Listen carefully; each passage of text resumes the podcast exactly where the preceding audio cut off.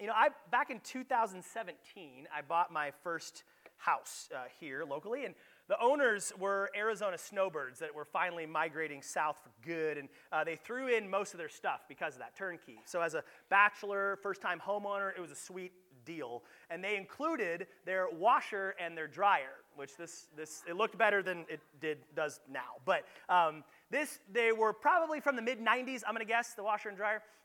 The couple was older than that. But so these were about probably at least 20 years old when I bought them, and they worked great at first.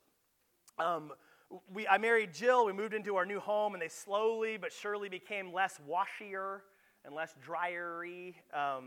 And instead of 45 minutes for a load, it would take like 90 minutes plus. We started to detect a concerning burning smell.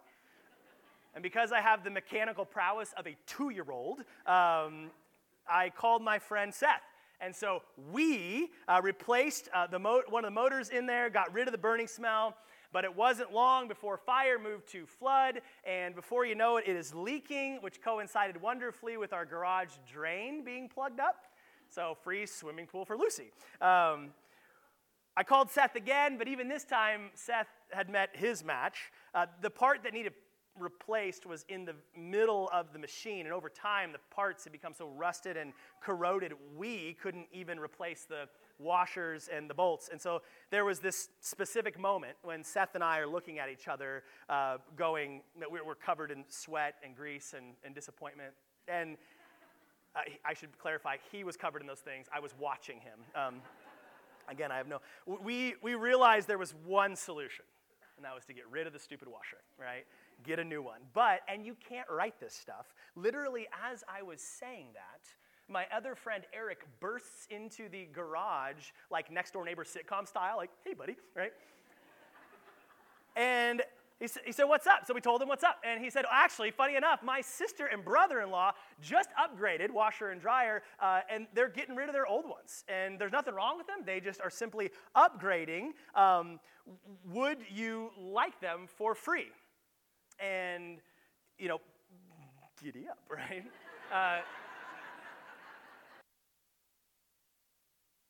Nearly fainted with joy right there on the garage floor. Here were my options, right? I could try to continue to fix these 30-year-old washer and dryer with 30,000 rusty pieces currently littered all over my garage floor, or I could just simply say, it's time to get rid of those and embrace these new free ones.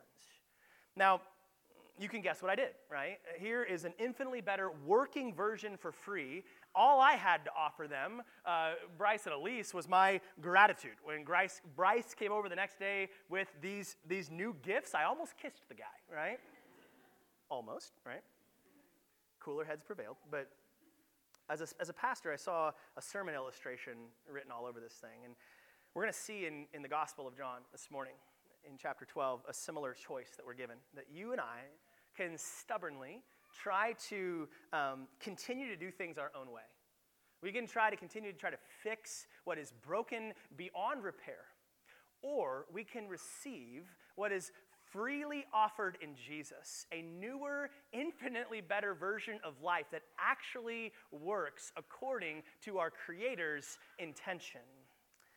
Last week, we saw the launch of Passion Week, the final week of Jesus' ministry leading up to his death and burial and resurrection. And he comes into Jerusalem on this donkey. And we're going to see this morning, that story continues. And he says, the hour has come. The hour has come. And what we're going to see is the hour for what? What hour? And we're going to see today the mission of Jesus. We're going to see God's method, how he'll carry out that mission. And then finally, what our response is, what our options are in responding to what Jesus is offering. So number one, look at God's mission to glorify the Son. If you have your Bibles, John 12, pick it up in verse 20. I've got the CSB in front of me. It says, now some Greeks were among those who went up to worship at the festival. So remember, it's Passover time. We're celebrating, and like any good party, it doesn't start until the Greeks arrive, right? So here they come. Now, we should specify, Greeks didn't mean literally from like nation state of Greece, but in that day, a Greek culturally dominated world, The Greeks were a way to refer to the non-Jews, or you see in the New Testament a lot of times reference as Gentiles. Those are non-Jews who have come to participate at the Passover festival. Now, they could have been from close by. People come from all over the empire, but there was a region, a Greek culture and speaking area up in the Decapolis, which was just on the eastern side of the Jordan River. It wouldn't have been too far to travel from there. These could have either been full-fledged Jewish converts, called proselytes, that were there to worship alongside. They could have just been, as many were at the time, admirers of the Jewish faith. And there they would have been permitted to enter even as far as into the court of the Gentiles at the temple in Jerusalem. But these Greeks come, and let's see what they say in verse 21. They came to Philip, who was from Bethsaida in Galilee, and requested of him, "Sir, we want to see Jesus." Philip went and told Andrew. Then Andrew and Philip went and told Jesus. Now it says, we want to see. This meant more than just like observing Jesus if he's like on exhibit. Right? This was to engage with Jesus in a conversation. They wanted to chat with him. Now notice they go to one of Jesus' disciples, Philip. So Philip had the Greekest sounding name out of the 12 of them. And he also, it says here, he's from Bethsaida, which is up on the north side of the Sea of Galilee, which is close to the Decapolis. So it's likely that this was the disciple. They knew him or his family, or they said, he's Greek, we're Greek. As far as the Gentile portion there, he would relate to us. He might be the best in to Jesus. That's what happens to me every summer when Italian tourists show up here. And they say, Franchino, paisano, where's the best pizzeria? And I say, we got a lot of pizza owners in our church, so I'm not going to specify one.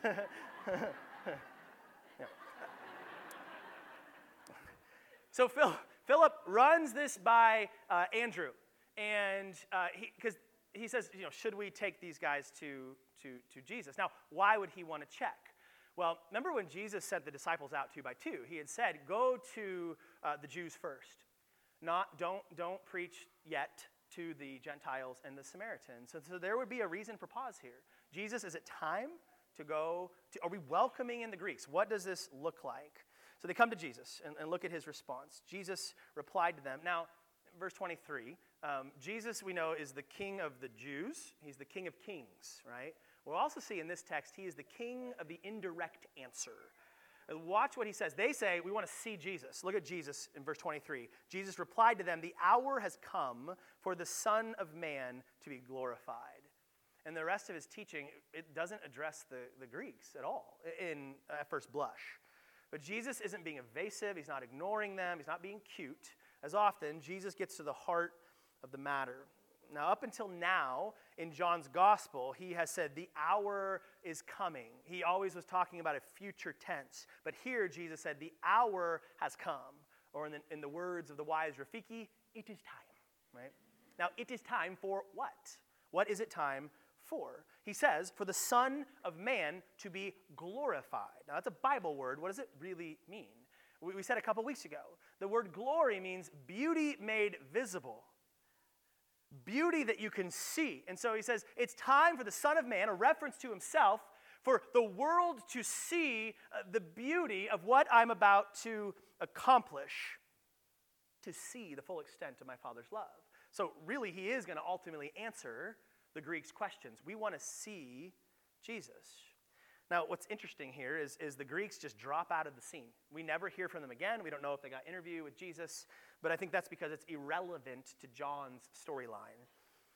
Whether or not they get to see Jesus in person right now is inconsequential because they're not going to be able to truly see him, truly know him, until he's fully glorified. His hour has come, and it's gone. So what do we see here in the opening text is that God's mission, the hour, why Jesus came, is to reveal the beauty of what his God is doing through him, to glorify the Son of Man. But how does he glorify the Son, and what is that going to accomplish? For that, let's look at his method. It's what he talks about next, glory through death. Now, when you hear, it says he's going to receive glory. He will be glorified. When you hear of getting glory, what kind of things would come into your mind? Like, I think about a championship team coming home after winning the title and celebrating ticker tape parade, the whole town coming out and going nuts. I think about a banquet being put on for a Nobel Peace Prize winner or some person who's done all these amazing things. I think about being immortalized in a statue, someone who's brave and handsome and valiant, and Google Images just pulled that up. It's amazing. But how will the Son of God receive glory? It's not at all how we would anticipate, what we would anticipate, what we would expect. He shows, first of all, he will be glorified in fruitful death to self. Look at verse 24. Jesus says, "Truly I tell you, unless a grain of wheat falls to the ground and dies, it remains by itself. But if it dies, it produces much fruit." So death certainly doesn't sound like glory, right? But we know, a seed dying, is that a failure? It's not, right? Of course. That is the purpose of the seed. It's glory, if you will. The purpose of the seed in its death is to germinate a great crop. And the seed's glory is seeing a beautiful harvest, life for many through the death of this one. So likewise, is Jesus' death a failure? We see clearly it's not, right? His death generates a bountiful harvest, a beautiful harvest of souls. Now, how would he be glorified? Through his death and his suffering, which is counterintuitive, right? But I love the finer point that D.A. Carson puts on it in his commentary in John. He says, not just that death and suffering had to precede glorification. And this is a helpful point. It's not just saying, well, first he had the suffering and the death, and then he was glorified. Carson argues Jesus' death was itself the supreme manifestation of his glory. You want to see the beauty of Jesus, don't look after the cross. It is the cross. It is what he accomplished on Calvary.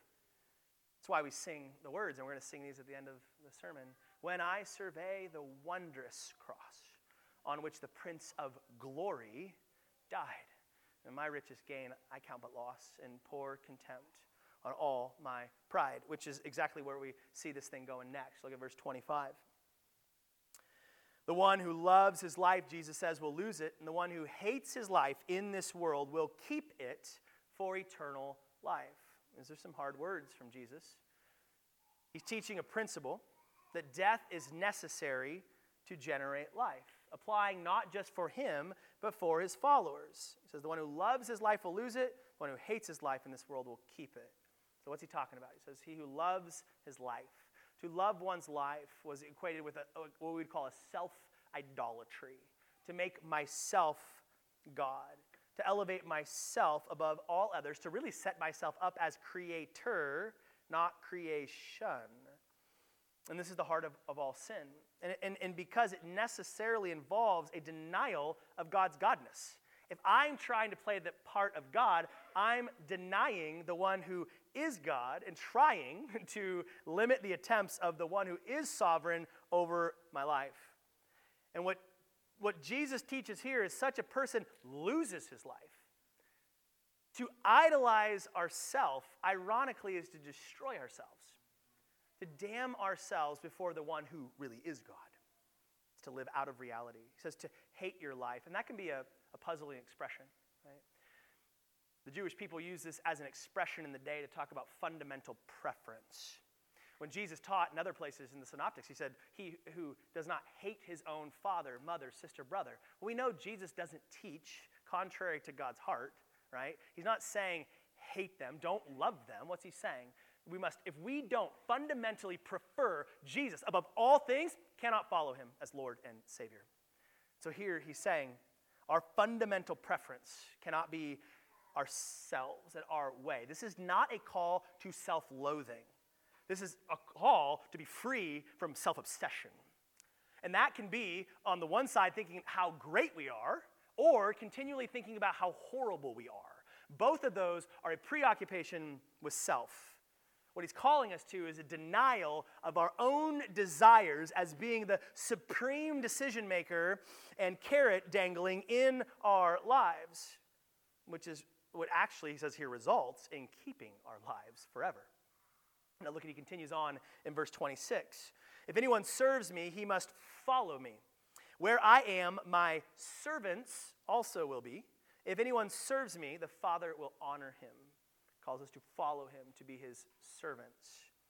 Now, this is not a mere rejecting of myself and my desires. It's the replacement of myself with another and his desires. It's to follow the person of Jesus. See, this is to see, he says we are to see ourselves as a follower of Jesus, a servant of Jesus. And if we follow him, if we serve him, that means his path becomes our path. Jesus' path to glory was through the crucifixion he experienced on the cross. And so the believer, to follow him, is to die to self, our own will, and to follow the path. And what does he say it results in? He says the Father will what? The Father will honor him. Like, this is the end game, right? No sweeter privilege than to stand before the Father and receive his honor. But it still sounds scary, right? For us to, we can't just pretend like it's all cotton candy, and yet following Jesus will be great. I have no problem in any way, shape, or form. And Jesus models this for us in this next portion.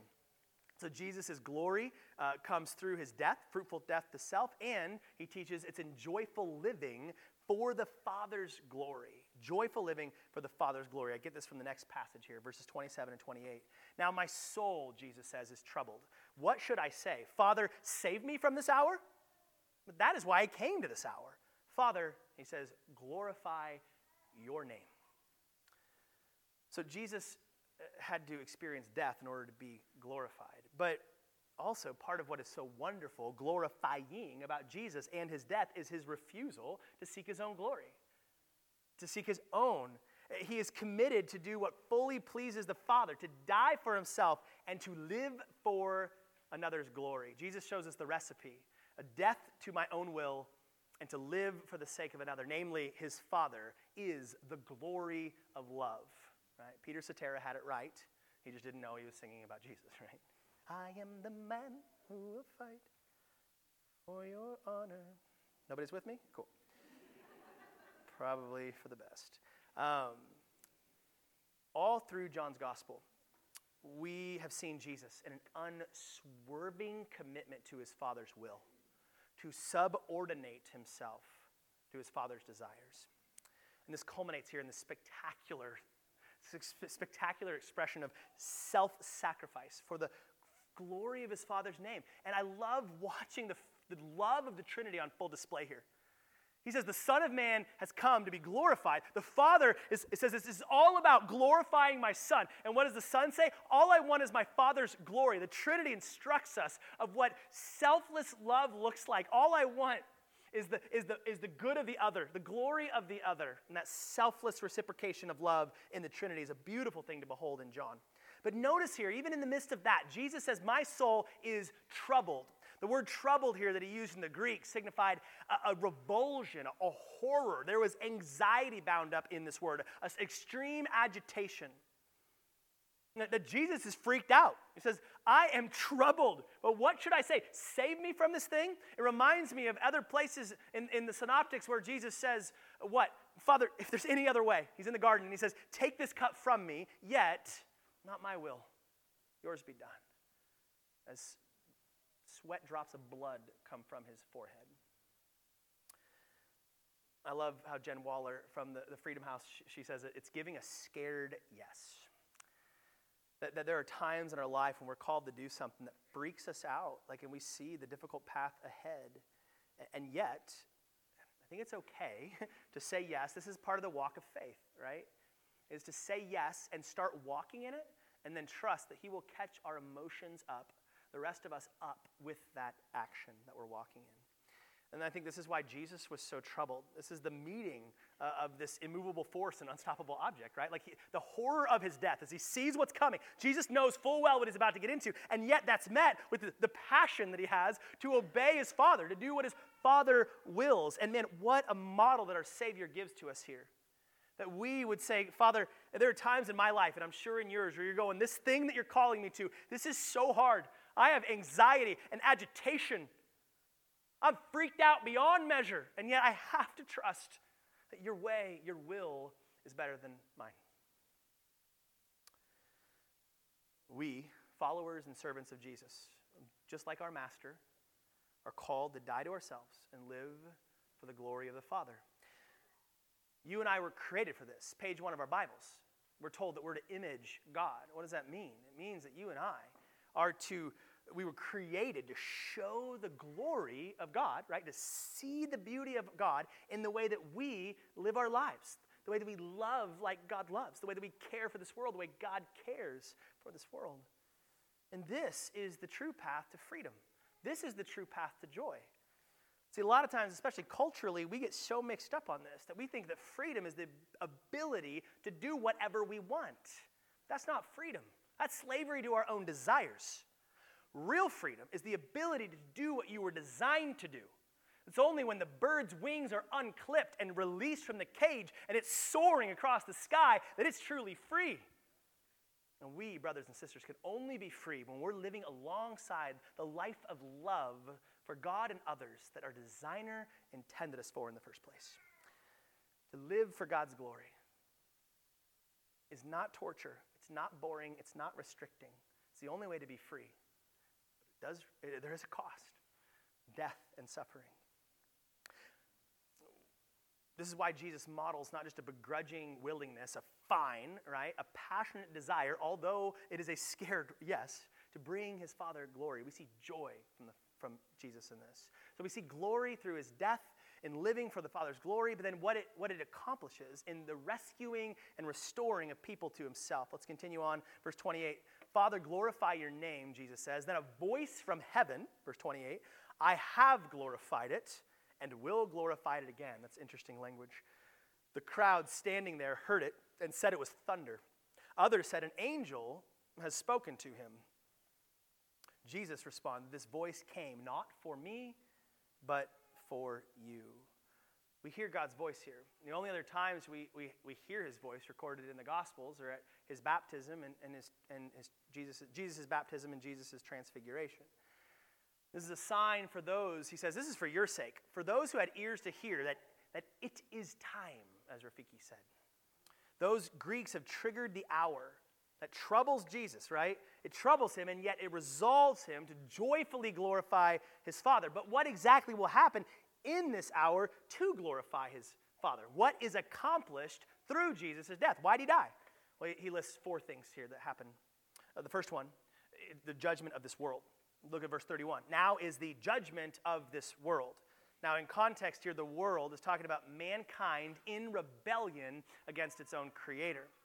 And what Jesus is saying here is they will be judged. Those in rebellion against God, there's a judgment against that rebellion, right? They're standing before. And now, what's interesting is this is the exact opposite of what they think is going on. Again, D.A. Carson speaks to this. He says, the world thought it was passing judgment on Jesus at the cross.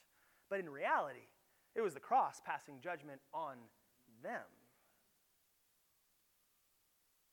To reject the death of Jesus for our sins is to reject the Father who sent him, which seals the way this story ends for us. It seals our doom and separation from the Father. But he also says the ruler of this world will be cast out. The judgment of this world and the ruler of this world will be cast out. This is a reference to Satan, to evil, and all of his cronies. The cross is going to look like the triumph of Satan,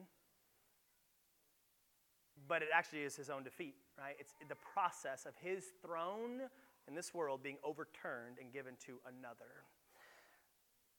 How is Jesus going to cast out the ruler of this world? Colossians 2 tells us this, and it's beautiful. A beautiful truth for us to set our minds on. Jesus, he erased the certificate of debt with its obligations, this debt of sin that you and I owed. He says, with that was against us and opposed to us, and has taken it away. How? By nailing it to the cross. Amen and hallelujah. He says, he disarmed the rulers and authorities and disgraced them publicly. He triumphed over them in Jesus, in him. So Jesus shut the mouth of our accuser by paying our debts. He's called the accuser of the brethren. That when Satan whispers into our ears condemnation, and he says, you've done too much, you've gone too far, that sin was too bad, you're condemned in it. We look at Satan and we say, shut your fat mouth, fool. Because my God says there is no condemnation for those who are in Christ Jesus.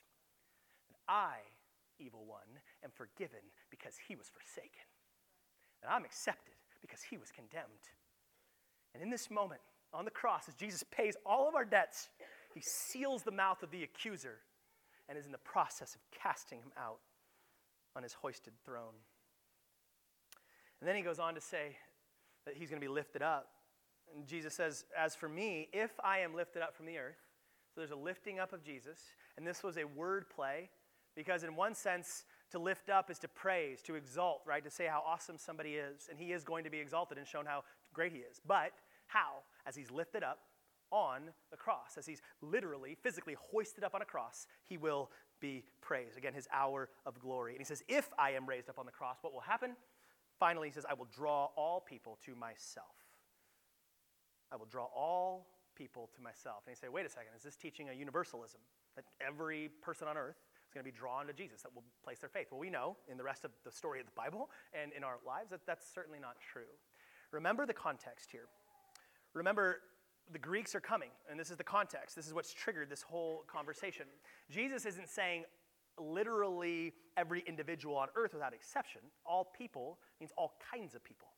The Jews, the Greeks, no matter what ethnicity you are, no matter what walk of life, no matter what sins you've committed, there are no exceptions to the kind of person that Jesus is drawing by his love. And this, brothers and sisters, is the dividing line.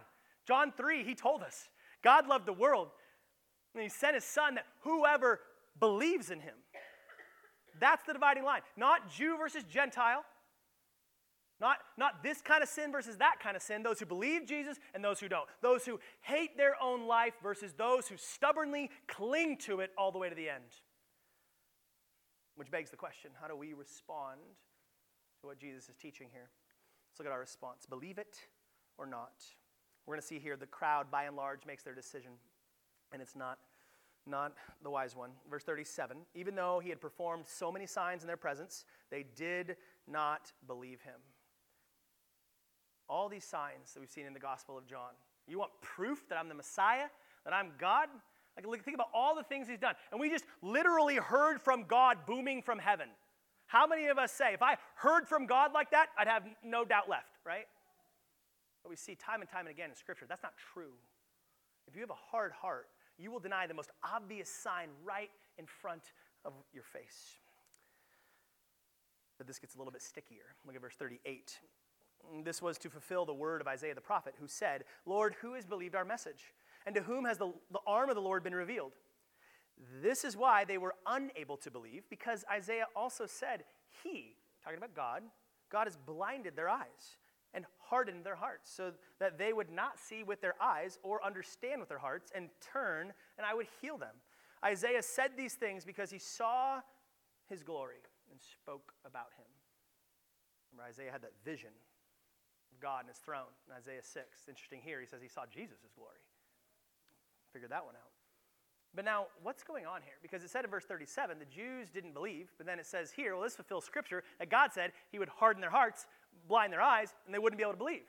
So the question we're left with is, wait, did the crowds choose not to believe, or did God choose for them not to believe? We're, once again, at the tension point of God's free will and man's free will and God's sovereignty. And don't worry, I'm about to easily explain what scholars have not been able to for hundreds and hundreds of years, right?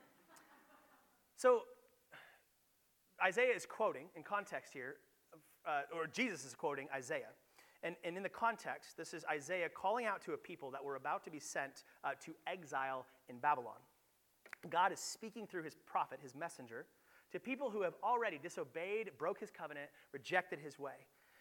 And this was a judgment on their sin. He says, this is the way you want to go. And what we see in Isaiah is God's doubling down on their own unbelief, right? On their already hardened hearts. He's hardening what's already in the process of hardening, doubling down on that, and sending them into exile. So this does not remove their responsibility. It's important to note that Israel was already being addressed for their hard hearts. It's not like they were going little innocent Oliver Twist, please, sir, I want some belief. And he's like, no, right? I'm going to, no matter what, in your face, this curse about, like, he's not working against their wills here. He's casting a judgment on their disobedience, on their unbelief. But why does he do that? He does it to bring his people to an end of themselves. Because what's going to happen while they're in Babylon? He cries out for them to turn back. We see in prophecies in the Old Testament, he says, if my people, who I hardened their hearts, doubling down on their hard hearts, sent them to exile, if they will humbly pray, turn from their sin and their wicked way, I'll hear them and I'll heal them. God's hardening of Israel's heart there to send them to Babylon was not ultimate condemnation. It was to bring them to the end of themselves in hopes of reconciliation. He's bringing them to a place of rock bottom. Even God's hardening is a mercy, not to condemn, but for repentance. How many times have I seen this in my own life, right? I was addicted to pornography for almost 20 years.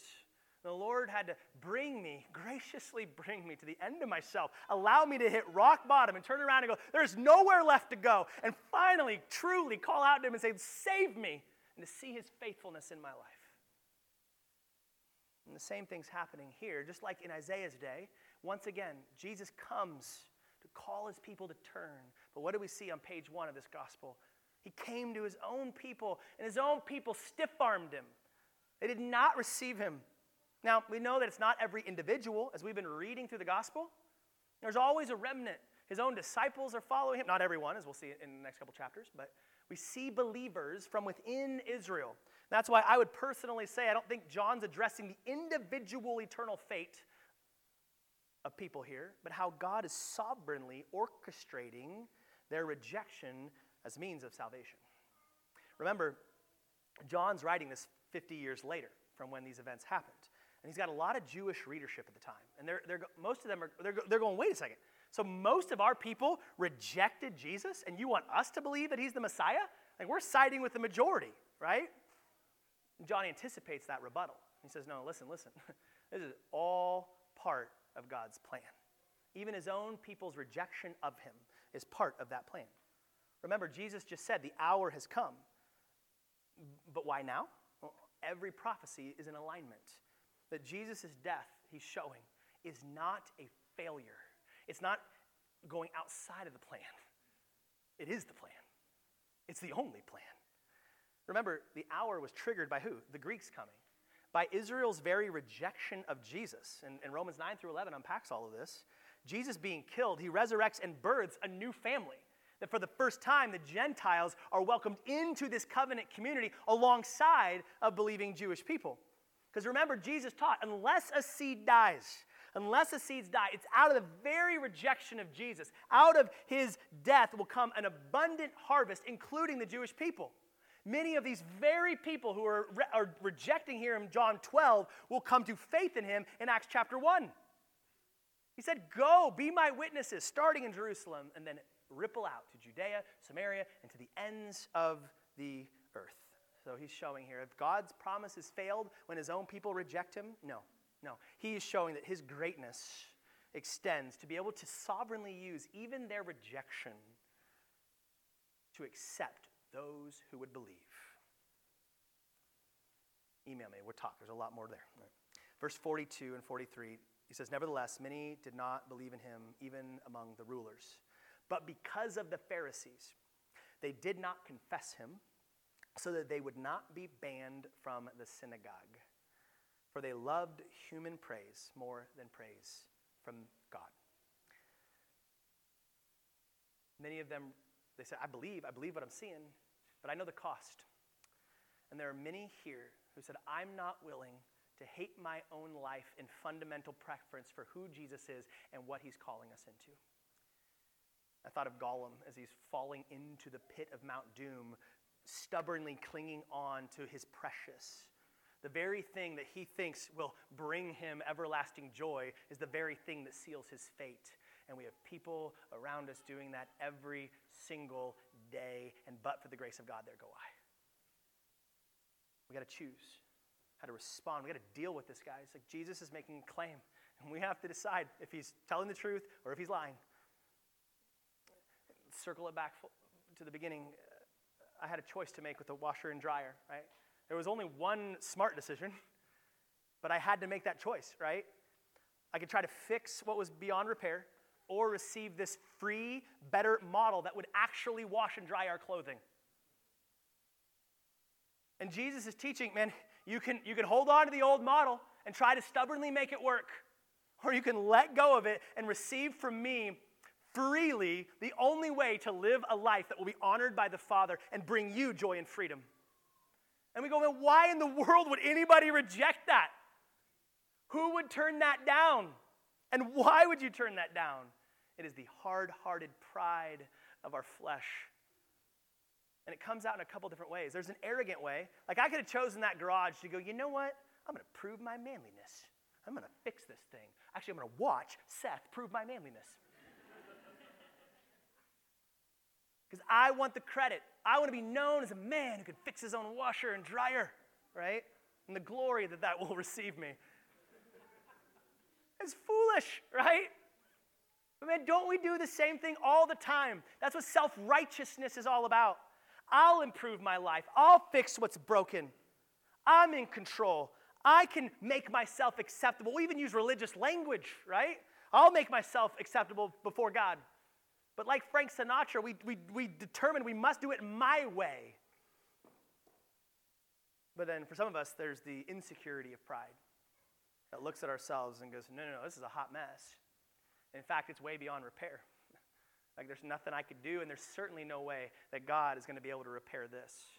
Justin, you don't know what I've said. You don't know what I've done. You don't know what's been broken. Like, there's no coming back from this. Look at me. The gospel says that old version cannot work, and it will never work, but that's okay, because Jesus is offering you something new and something free.